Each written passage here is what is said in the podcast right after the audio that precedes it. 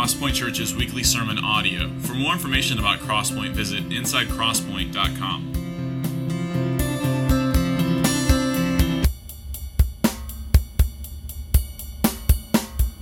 Good morning. Morning. Uh, Thanksgiving was a couple days ago, and while we were sitting at the dinner table, my son, who is not quite yet four, looked at his aunt, who was awake, and wide awake, uh, and, and asked her if she was falling asleep. Um, and we were a little puzzled why he felt the need to question her consciousness. And she said, Well, yeah, I'm, I'm awake, I'm fine. And, and we asked him, Well, why did you, why would you ask that? And he said, Well, turkey makes you sleep. Somehow, over the last week, he picked up on this fact and just grabbed a hold of it. I need you all to be awake this morning, all right? I need you to be awake.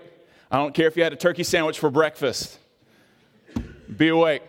All right, we're in Luke chapter 11 this morning. Jesus teaches his disciples how to pray. Brad is in China, or he's on his way to China. He and Jennifer are visiting. Joseph Springer mentioned that. Ruben Moyana, one of our elders, will be preaching next Sunday morning. Not sure what text he will be in, but this morning we're in Luke 11. I don't know if we have the page numbers up on the screen. You can find it in your Bible. It's the third book of the New Testament. So while you're flipping there, I'm going to pray for us, and then we will uh, we'll, we'll get right to it. Lord, we thank you for this morning. We thank you that you have opened the doors for us to gather not just in this building, but to gather in as part of your family, as part of the people of God, that we can sit here and sing your praise and come before you with all the things that we, that we need, um, that we can also be fed by your word. I pray right now that you would feed us by your word, that you would strengthen us for uh, all the various things that lie ahead this week, this month, the rest of this year, the years to come pray that you would instill in us a desire to pray, to come to you uh, with all that we are and with all that we need. We ask it in Jesus' name. Amen. Amen. Luke chapter 11 is where we will be this morning. Starting in verse 1, we'll go through verse 13. Uh, to give you some context, Jesus is making his way to Jerusalem. He's traveling, and along the way, he's not going to waste an opportunity to teach his disciples a thing or two.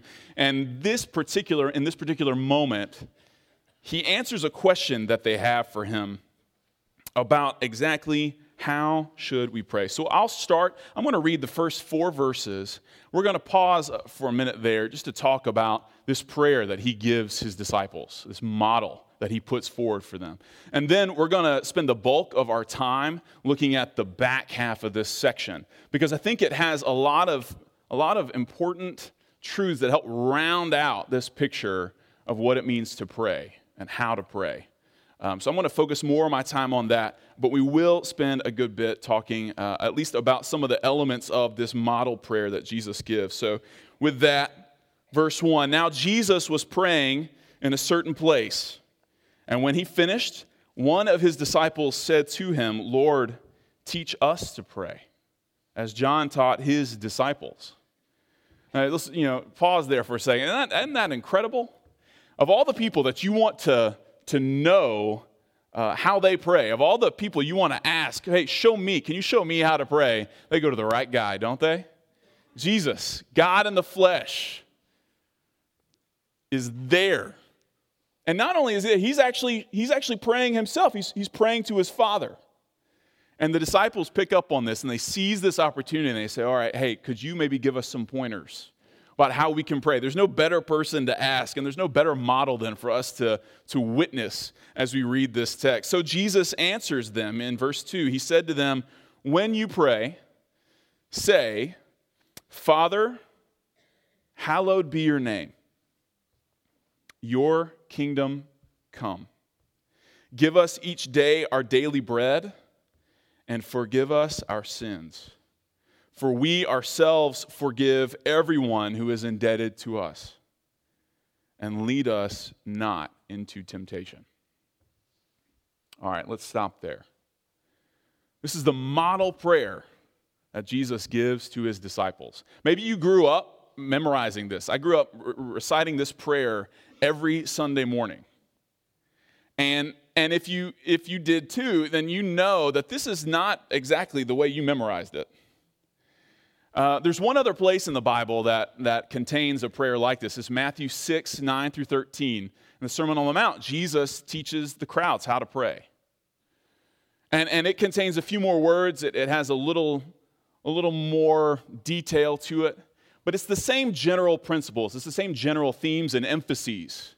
If you read it and compare, you're not missing anything. Luke hasn't, hasn't scratched something out that he just didn't like. In fact, the, the odds are actually pretty good that, that the reason Luke's retelling of this prayer is different enough from Matthew's telling of the prayer is that Jesus, being an itinerant teacher preacher wandering all about the Middle East, probably taught people how to pray more than once. And on this particular occasion, this is what he said. So if you compare it, don't panic. Oh, Luke's missing something. What's happening? My, my, my confidence in God's word is shattered. Don't let that happen to you. Take a deep breath, right? And, and realize that Jesus has, has been teaching people to pray his whole ministry, probably. Uh, it was, would have been a common thing for them, for him to, to reiterate again and again.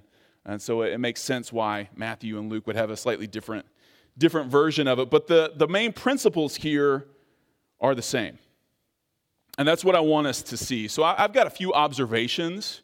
Um, you might be a little disappointed. We're not going to parse this thing out the way that you might be hoping for, but I think it'll be helpful. So let's, let's look at a few observations just from this prayer. And I think, if I'm counting right, it's about seven things, seven details that stand out to me about this model prayer that Jesus gives. One is that, that Jesus is, is speaking and encouraging his disciples to speak to God with a great deal of familiarity and intimacy, isn't he? I mean, how does it begin? Father. Father. That, that, that's, that's a close relationship, isn't it? He doesn't say master. He doesn't say great judge. He doesn't say creator. And all those things are ways that we can refer to God. Certainly, the Bible does that. But Jesus tells his disciples when you speak to God, think of him as your father. Approach him as you would a father. There, there's proximity, there's closeness, there's familiarity. Another observation, he, he tells them to pray with a certain degree of adoration. Hallowed be your name. Right off the bat, this prayer is looking to the glory of God. It, it, it, notes and then requests that, that God would be glorified, that his name would be exalted. This prayer models for us submission. Your kingdom come. A willingness to, uh, to, to acquiesce to God's will, even though it might seem to be at odds with our own a willingness, a desire to see God's righteousness manifested in the world and in our own lives. That, that might be a bit, of a, a bit of a challenge. As we start reading this, I hope as you see these different emphases that, that you're, you're taking stock of your own prayers, your own prayer life, the own patterns, the, the patterns of the ways that you pray, the things that you pray about. When, when was the last time you really earnestly ask the Lord, would you, would you send, would you bring your kingdom down? Right? Would you, would you have your way? Would you do what pleases you with me and in this world? Would you, when was the last time you really prayed that? And think, think that about all these things. Number four, it, this prayer models supplication. Give us this day our daily bread. Lord, would you supply the things that I need? And not just the big stuff, but even the small, mundane details, my daily bread. I've got to eat today.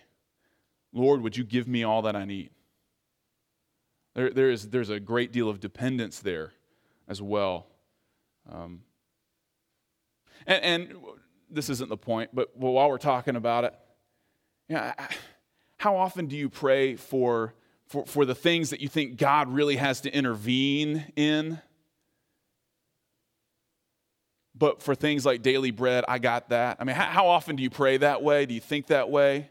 Jesus is, is calling his disciples, he's calling you, all of us, to, to depend on the Lord, to come to Him for even the smallest details. Right? Let's keep going. He, he models confession and repentance, which is ironic. Jesus, he needs no confession, he needs no repentance. He, he doesn't have to do that. He's telling his disciples, this is how you ought to pray, though. He, he says, Forgive us our sins. Uh, in, in our coming before the Lord, we need to be mindful that though He is great and, and exalted and glorious, and though He is our Father, we bring into the conversation some baggage, right? We, we come in alienated from our Father, alienated from God. Uh, because of our sin, we need forgiveness. We, we, we need Him to, to cleanse us and purify us. But not only that, this prayer models love and grace that overflows from a heart that has received that kind of forgiveness. As we ourselves forgive everyone who is indebted to us. Now, you, you can read that and say, oh, well, well, this prayer is modeling then a way to, to kind of earn your own righteousness, right? As much as I forgive other people, that's how much God has to forgive me. That's what this is saying. No, that's, that's not what this is saying. The, the order is completely reversed. Rather, he's saying you need to pray seeking the Lord's forgiveness and with a heart that understands that forgiveness so fully that you are just as likely to distribute it to others, right? You're a conduit of that same grace. It's similar to in Matthew, the Gospel of Matthew. Don't turn there, but in Matthew 18, 32 through 35, Jesus tells this parable of these two guys who owe a great deal of money. The first guy comes before the, his, his debtor or his uh, creditor, and, and, and the guy tells him, you, you know, you owe me so much money. And, and he says, I can't, I can't pay it.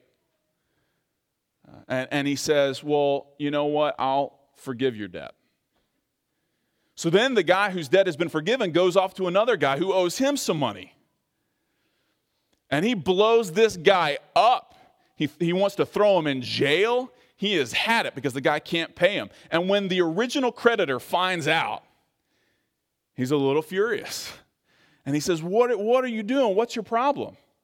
I forgave your debt, which was significantly more, by the way. And here you are beating this guy up for, for not being able to pay you back. And Jesus' point in telling that parable is to say that one who has been forgiven much forgives much. That's the same heart that we're to call to come into prayer with, right? One of love and grace for, for other people as well. Finally, the seventh observation here about this Lord's, our Lord's Prayer is is, is dependence. And I think in all of this, you see dependence put forward, but, but you notice how he wraps it up lead us not into temptation. You know, uh, it's an acknowledgement I am weak and frail and fragile.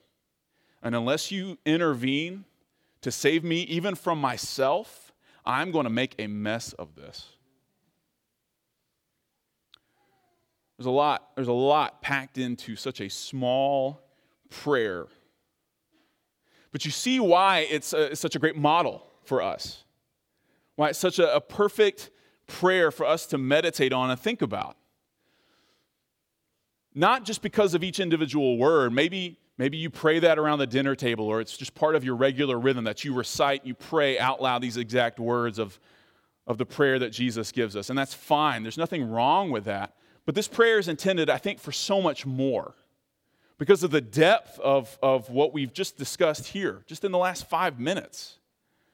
It, it's possible for you to pray this prayer for hours if you really meditate on each part and you parse it out in your own time and you think through what are the ways that I need to see the Lord's kingdom come? What are the things that I need to be forgiven for?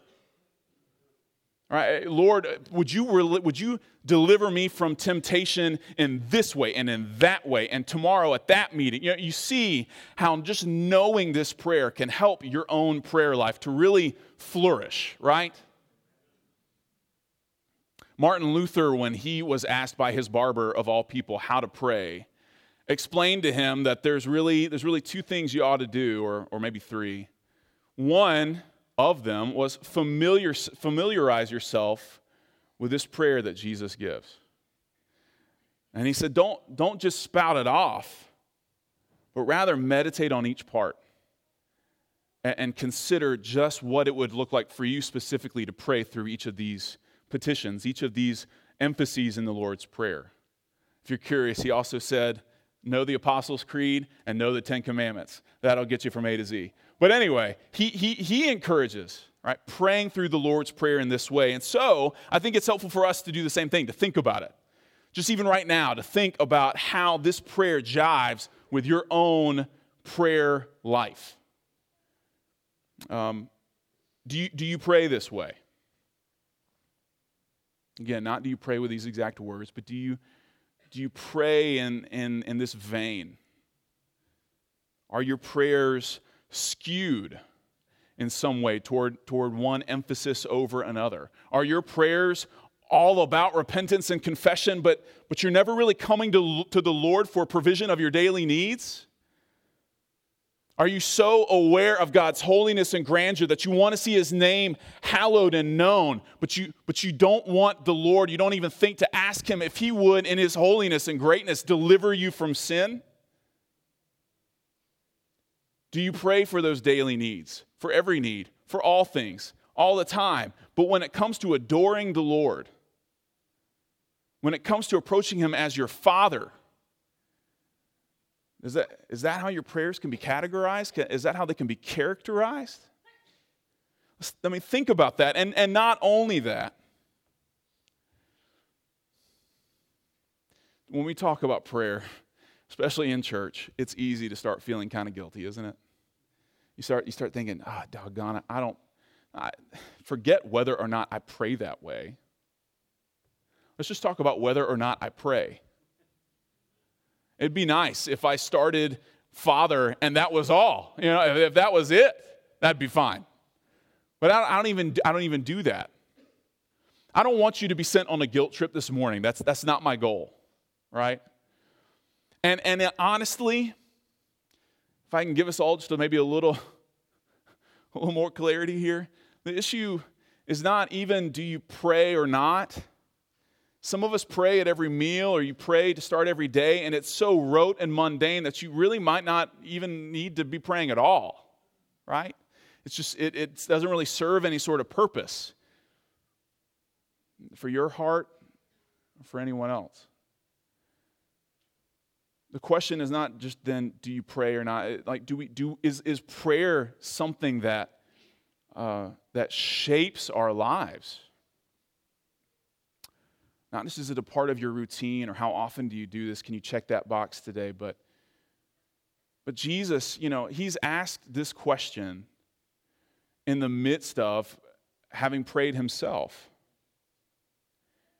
And you get the idea when you read the Gospels that he's always doing this. He's always praying. So much so that the disciples who are familiar with John the Baptist's way of praying and the model that he's taught, they ask Jesus, Would you show us how you pray? Because they know that Jesus, he, he's got it down. He knows what he's doing. He is, he is setting forth all these things on a regular basis in his own prayers. Why, why don't we pray like this? Why don't we pray like this? Is it, is it apathy? Is it just we just don't care. We don't really see how the Lord is, is deeply involved in the details of our lives. Is it, is it because we're afraid? I don't know if I can go before the Lord with this. This is stupid. or he, he saw where I was two hours ago. There's no way he, he, he wants to have anything to do with me right now. I surely cannot go before him in this state right now. And there are, all, there are all sorts of reasons that we come up with, and that, if we're honest, Satan himself would have us believe to keep us from approaching our Father. The problem is not approaching him in this or that state, the problem is not approaching him at all. which is why I want to focus so much on this back half of this passage. Because Jesus, he, he rounds out this picture of prayer with a pair of parables. I've wanted to say that all week. He rounds out this picture of prayer with a pair of parables. He gives us a picture then of, of just how how we're to pray. He's given us the what. We've seen the what of prayer just now. And, and I hope it's been helpful for you just to think and compare your own prayer life to this and to, to say, man, I could pray more like this. I need to pray more this way. I can pray more this way. But it's, it's going to fall flat if you don't have the second half of this passage. It'll be difficult for you, I think, to find the motivation tomorrow morning and the day after that, and then the weeks and months to come, if you don't have it grounded in the right mentality, the right posture when you come before the Lord. And that's what Jesus does then with the remainder of this passage. So, picking up in verse 5, and I'm just going to read through the end here, and then we've got three points. He said to them, Which of you who has a friend will go to him at midnight and say to him, Friend, Lend me three loaves. For a friend of mine has arrived on a journey, and I have nothing to set before him. And he will answer from within, Do not bother me. The door is now shut. My children are with me in bed. I cannot get up and give you anything. I tell you, though he will not get up and give him anything because he is his friend, yet because of his impudence, he will rise and give him whatever he needs. I tell you, ask, and it will be given to you. Seek, and you will find. Knock, and it will be opened to you. For everyone who asks receives, and the one who seeks finds, and to the one who knocks it will be opened. What father among you, if his son asks for a fish, will instead of a fish give him a serpent? Or if he asks for an egg, will instead give him a scorpion. If you then, who are evil, know how to give good gifts to your children, how much more will the Heavenly Father give the Holy Spirit to those who ask Him? So then, having seen what to pray, let's consider how to pray. And specifically, let's look at the posture that we are to have toward God and the posture that God has towards his children. First, we can and should pray with boldness. We can and should pray with boldness. We talked about apathy, fear, these being things that oftentimes keep us from praying boldness, right? That's what we need. That's the antidote, that's the counterbalance to that. And he gives us the perfect picture of boldness in prayer, doesn't he?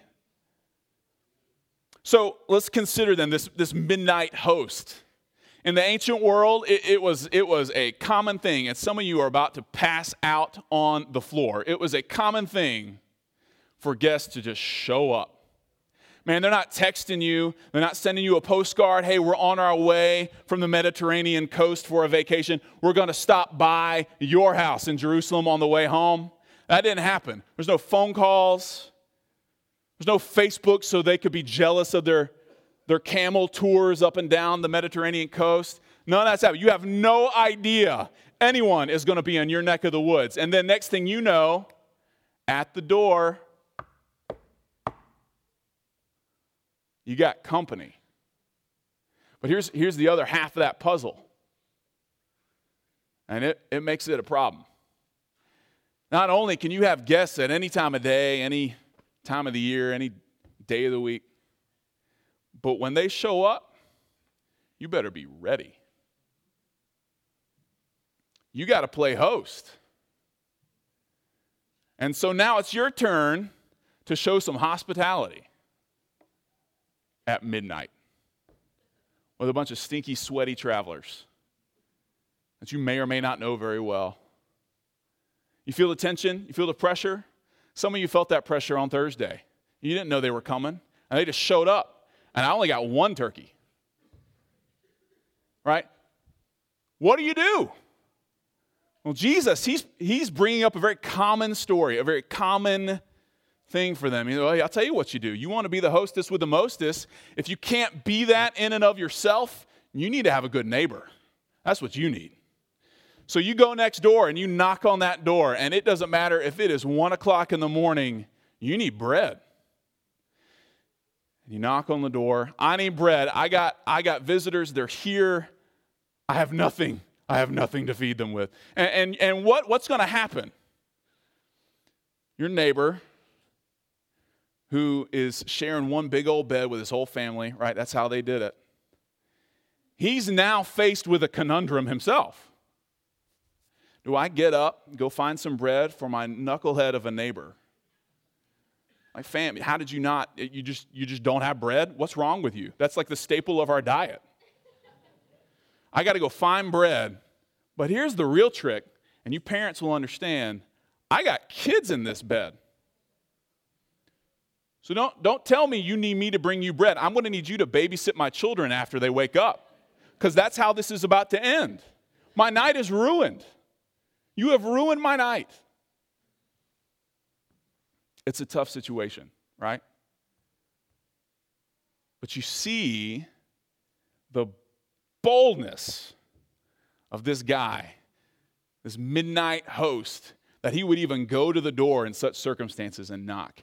And Jesus says, because of that boldness, because of his persistence, because of his unwillingness to say, I don't know if this is really important, he just goes to the door and that gets the bread. His neighbor comes and says, All right, here we go. You know what? If, it, if it, this is what it takes to get you to shut up and get out of my house, then this is what I'll do. Because of his boldness. He's not concerned, he's not afraid. He says, "You know what? I know I know there's some risks here, I guess, but I have neighbors to entertain. I got to get some bread." And he knocks, he asks, he looks for the bread and he gets it. The boldness of this man is put forward as a as, a, as, a, as, a, as an illustration for us to imitate. What audacity, right?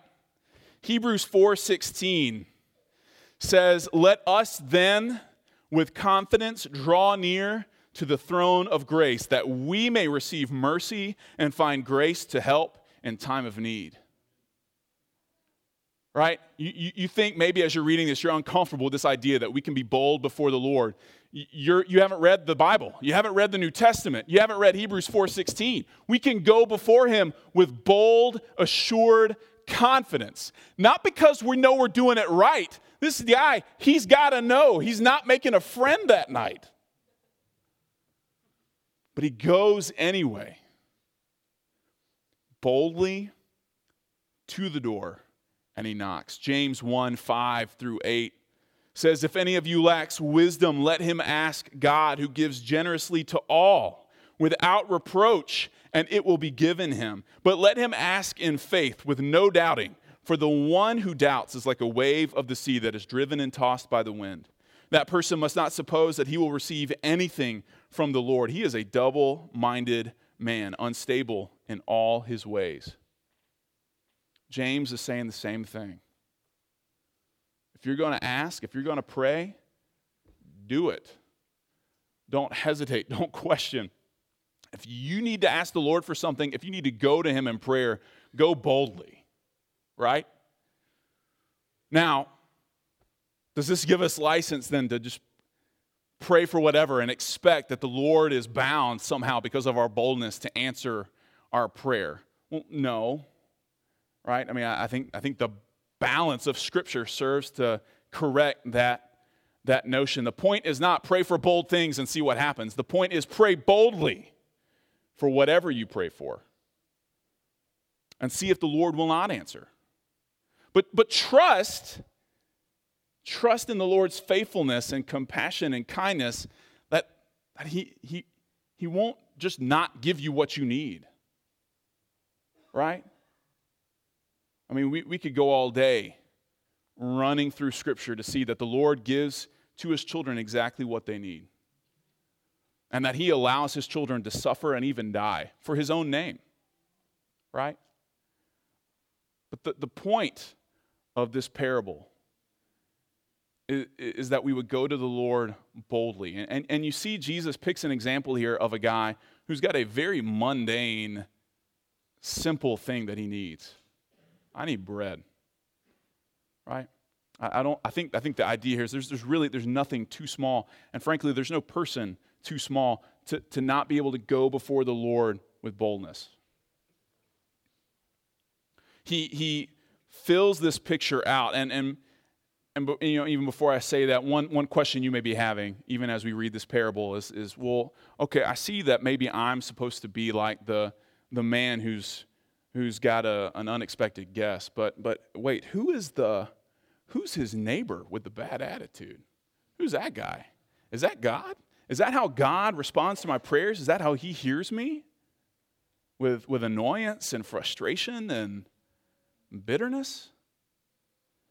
I'll, I'll go ahead and just play all the cards here, right? This parable is not about God. This parable is about you. Okay? You need to, you need to know that. And I know this because the second parable that Jesus gives is definitely about God. And it, it, it, it wipes out any notion that God is frustrated at us when we come to Him for anything. Okay? So just, just hang on there. We'll get to that. But let's, let's keep going. Jesus, he, as if it wasn't clear enough what he's saying, he says in verse 9, Ask and it will be given, seek and you will find, knock and it will be opened. Everyone who asks receives. The one who seeks finds, the one who knocks gets the door opened. That's pretty emphatic, isn't it? And I think the point of all of that, and the point of everything we've said so far, is this you should ask, you should knock, you should seek. That's step one. Maybe, maybe you didn't hear me. You may think, well, I'm not, I don't know if I'm ready. I don't know if I've spent enough time in the Word this week. I don't know if my, if my track record has been holy enough this week. I don't know if the way that I spoke to my son right now is going to get me a whole lot of credence with the Father. I, I, I don't know if I have fasted enough from social media to be able to come before God today? I don't know. Now, see, that's not step one, though. You're missing it. Step one ask, seek, knock, go to the Father. Jesus, he's not wasting time telling you how to prepare to go to the Father. He says, just do it. Go. Be changed as you pray, not beforehand. Go to Him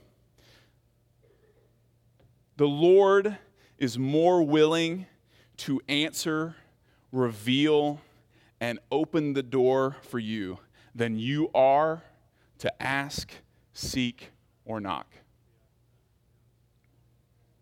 That is a true statement.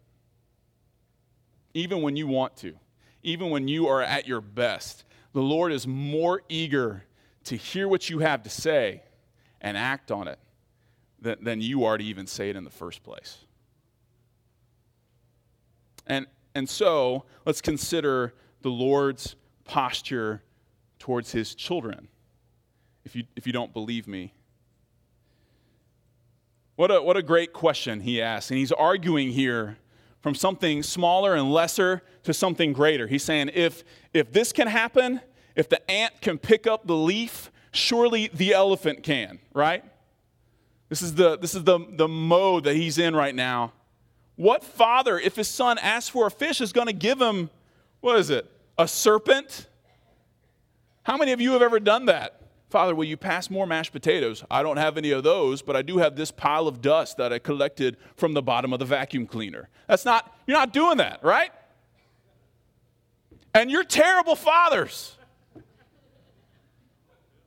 by comparison. Right? Uh, what, I mean, earthly fathers are inclined toward their children's needs just by default, for, for, for the most part.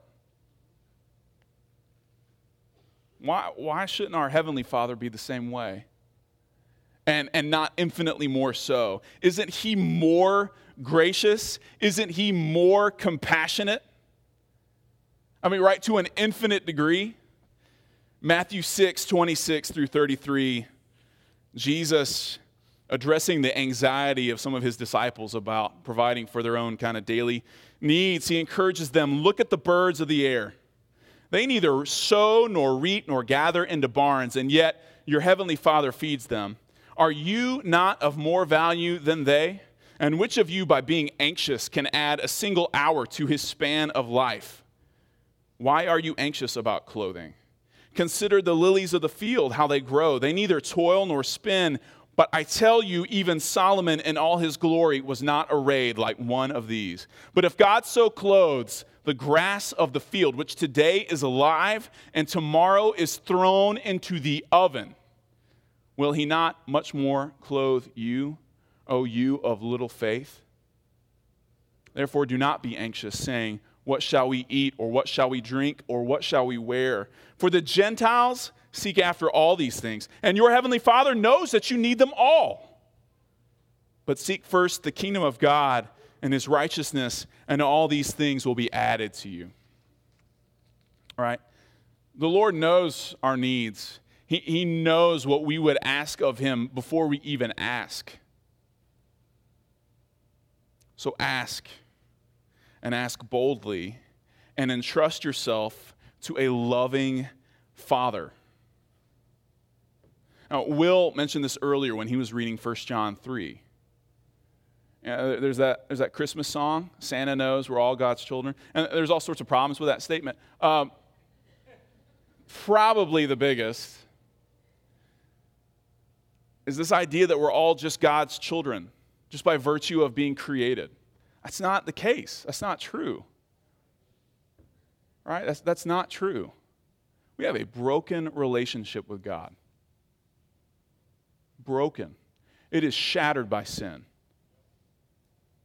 And that's something we've inherited, inherited, and it's something that we live out and, and, and live and breathe every day. All right, we, we need to be reconciled to God to become sons and daughters. Are, are you a child of God? right? That, that's a question you need to ask. All this talk about prayer is really just happy talk. If you actually are not reconciled to the Father, if you can't call him your Father, then, then this prayer falls apart at the very first word.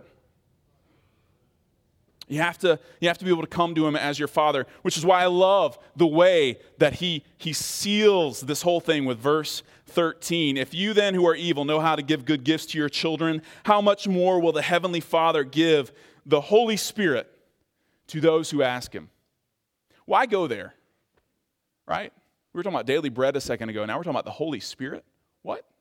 I mean, it feels a bit like, you know, kind of a like a Jesus juke, like we're over spiritualizing something here. And I, I, thought we were talking about one thing, and now I find out that I just got to be spiritual again. Uh, what, what's happening? Why are we talking about this, but I want you to sit and think just a second. It should, is all it should really take. The Holy Spirit. This is a gift that the Lord gives to his children? What? And remember, this is, this is Luke. This isn't Acts. This isn't Romans. This is a pre Pentecost world. There is no Holy Spirit indwelling believers. That's not happening. Right? The Holy Spirit hasn't been, hasn't been sent yet by the Son. Jesus is still here with them. And he's saying, if you go to the Father and you ask him for the Holy Spirit, he will give him to you. That's, that's important. 1 Corinthians 2 9 through 12 Paul says this As it is written, what no eye has seen, nor ear heard, nor the heart of man imagined, what God has prepared for those who love him. These things God has revealed to us through the Spirit. For the Spirit searches everything, even the depths of God. For who knows a person's thoughts except the Spirit of that person which is in him? So also no one comprehends the thoughts of God except the Spirit of God. Now we have received not the Spirit of the world, but the Spirit who is from God, that we might understand the things freely given us by God. You want to receive good gifts from the Father, you want to come to Him with all of your needs, you're going to need the Holy Spirit to, to understand any of it. You're going to need the Holy Spirit to know what it is that the Lord has even given you. You need the Holy Spirit to be able to come to Him, to understand His mind. Maybe one of the reasons you don't pray often is because you're afraid that what you're praying for is not something that the Lord cares about or is interested in. But you know what? If you're a son or daughter of God, you have the Holy Spirit residing within you who can confirm and show you, and by His word, help you to see what you ought to pray for. You know, so often we pray, Lord, I want this, and uh, you know, but if it's your will. And I get the sentiment behind it. I do. I understand that. And, and I think we see Jesus even pray the same thing. Right? Pat, take this cup from me, but, but if it's your will, I'll drink it. But I think so often that's really just a cop out for us to not really come to the Lord with what we need. Jesus wasn't saying it as if he's just kind of wishful thinking, maybe I can get out of the cross. I'll say this and God will kind of know that I'm cool with it anyway. That wasn't the point. He really was okay with whatever plan God had for him. And he came in that confidence, knowing that the Lord is not going to give me something he doesn't want for me. He's not going to give me a stone if I ask for a fish. He's not going to give me a scorpion if I ask for an egg. We need, we need the Holy Spirit. And the Lord, like a loving father, gives him to us. Romans 8, 14 through 17. For all who are led by the Spirit of God are sons of God. You did not receive the spirit of slavery to fall back into fear, but you have received the spirit of adoption as sons, by whom we cry, Abba, Father. The Spirit Himself bears witness with our spirit that we are children of God. And if children, then heirs, heirs of God and fellow heirs with Christ, provided we suffer with him in order that we may also be glorified with him. He's the spirit of adoption. That's what the Lord has given to his children. That's what makes them his the Holy Spirit. I hope then that, that what you're seeing is that prayer when we pray, the, the, the, posture we're to have toward the Father and the posture the Father has towards his children, that is nothing less than the gospel itself. Right? When you pray, all that you are doing is reenacting the gospel. I'll, I'll explain what I mean. Before I get there, though, there, there's this false assumption that, that the cross somehow purchased for us compassion from God that, that the cross allows God then to, to love us, to care for us. That's not true. It's rather God's kindness and willingness, his eagerness to provide that led to the cross. Right? And, and let's think about that, right? We, we are, if you were in Christ, you were a wretch. You had no claim to any, any gift that God might bestow. The fact that you're still breathing air and yet in open rebellion against Him is itself a grace that no one deserves. And yet, the Lord saw fit to send His Son to die in your place. And that wasn't so that he could love you, it's because he did love you. Right? 1 John 3 1, Will said it. See what kind of love the Father has given to us that we should be called children of God, and so we are. 1 John 4 9 through 10, in this the love of God was made manifest among us, that God sent his only Son into the world so that we might live through him. And this is love. Not that we have loved God or come to Him with the right posture or come to Him with the right understanding of exactly how to pray or what we need to pray for or how to make Him happy with us at the outset, but that He loved us and sent His Son to be the propitiation, the appealing, appeasing sacrifice that turned God's wrath into God's favor and joy. Jesus became that for our sins.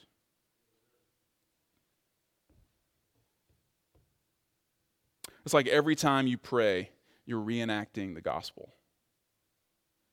right? We're, we're boldly coming to the Lord for grace. And, and finding in Christ more than enough. And, and I think that that is the only way we are going to pray. Is when we, when we see prayer that way. I'm doing nothing more than, than banking on the good news that, that the Lord loves me. And I know this not because of anything I've done, but because of his work to send Jesus, to sacrifice his only son for me. Because of that, if he will give me that, why won't he give me all things? I'm not talking about health, wealth, prosperity. That's not what I'm saying. I'm saying all things, right? Because Christ is the King. All things are His. And if you are in Him, you are an heir of everything. Let's pray.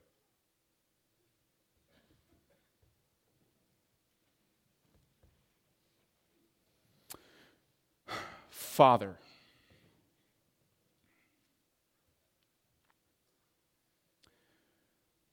we, um, we come before you now boldly.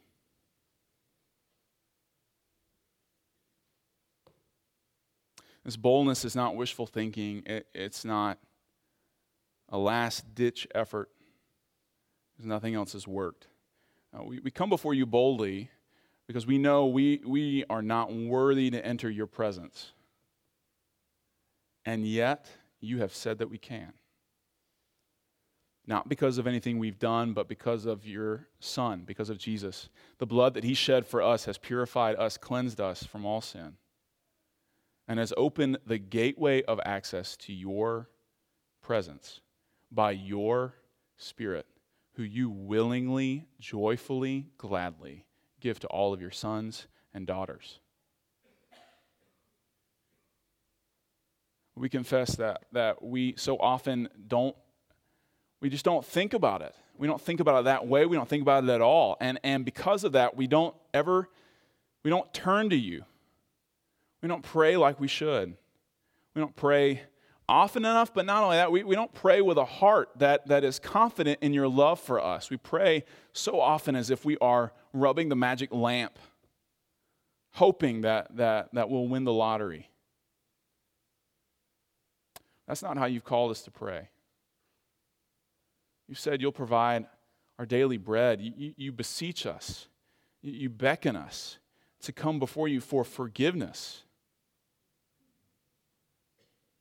You beckon us, frail and fragile and weak, to, to desire to see your name glorified. Who are we that we should be given such a gift? Lord, I ask that you would strengthen all of us as a church family, um, as individuals. I pray that you would make us a praying people. Not just because prayer is, is something we need to do. It's a spiritual discipline that you, you outline for us in your word, but because prayer is, is, is the gospel in short form. And if we're not praying,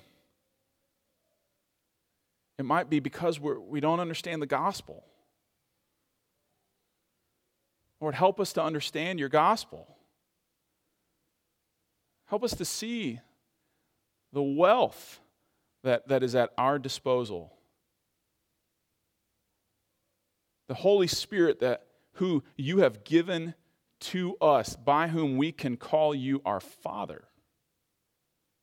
Lord, open our eyes. May we pray fervently, faithfully, regularly, joyfully. Because of your great love for us.